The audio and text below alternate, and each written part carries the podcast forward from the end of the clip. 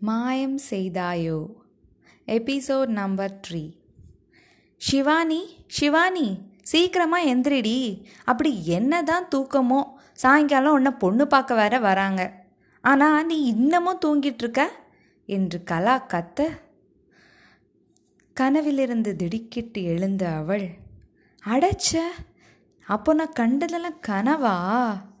ம். என்று நிதானமாக அவள் கைபேசியை எடுத்து ரக்ஷிதாவிற்கு கால் செய்தாள். ஹே அதே கனவுடி எனக்கு என்று கூற மறுபக்கத்திலிருந்து அவ அவளுக்கு எப்படியெல்லாமோ கனவு வருது. நீ என்னடானா இப்போ தான் ஷூ செருப்புன்னு சொல்லிக்கிட்டு போ போ போய் சீக்கிரமாக ரெடி ஆகிற வழியை பாரு என்று கூறி காலை கட் செய்தாள்.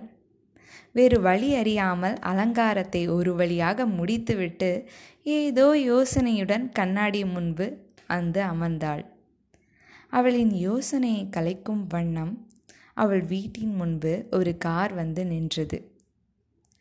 அவள் பாதங்கள் அவளை அறியாமல் ஓடி சென்று ஜன்னல் வழியை எட்டி பார்க்க அந்த கார் கதவின் பின்பு வெளியிட்ட கால்கள் அவளை அறியாமல் தட் சேம் ஷூஸ் என்று முணுமுணுத்தது.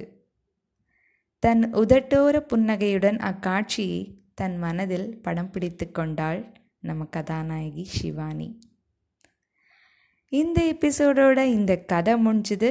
அடுத்து ஒரு சுவாரஸ்யமான கதையோட உங்களை சந்திக்கிறேன். அதுவரை இணைந்திருங்கள் குமரி பொண்ணுடன் டாட்டா!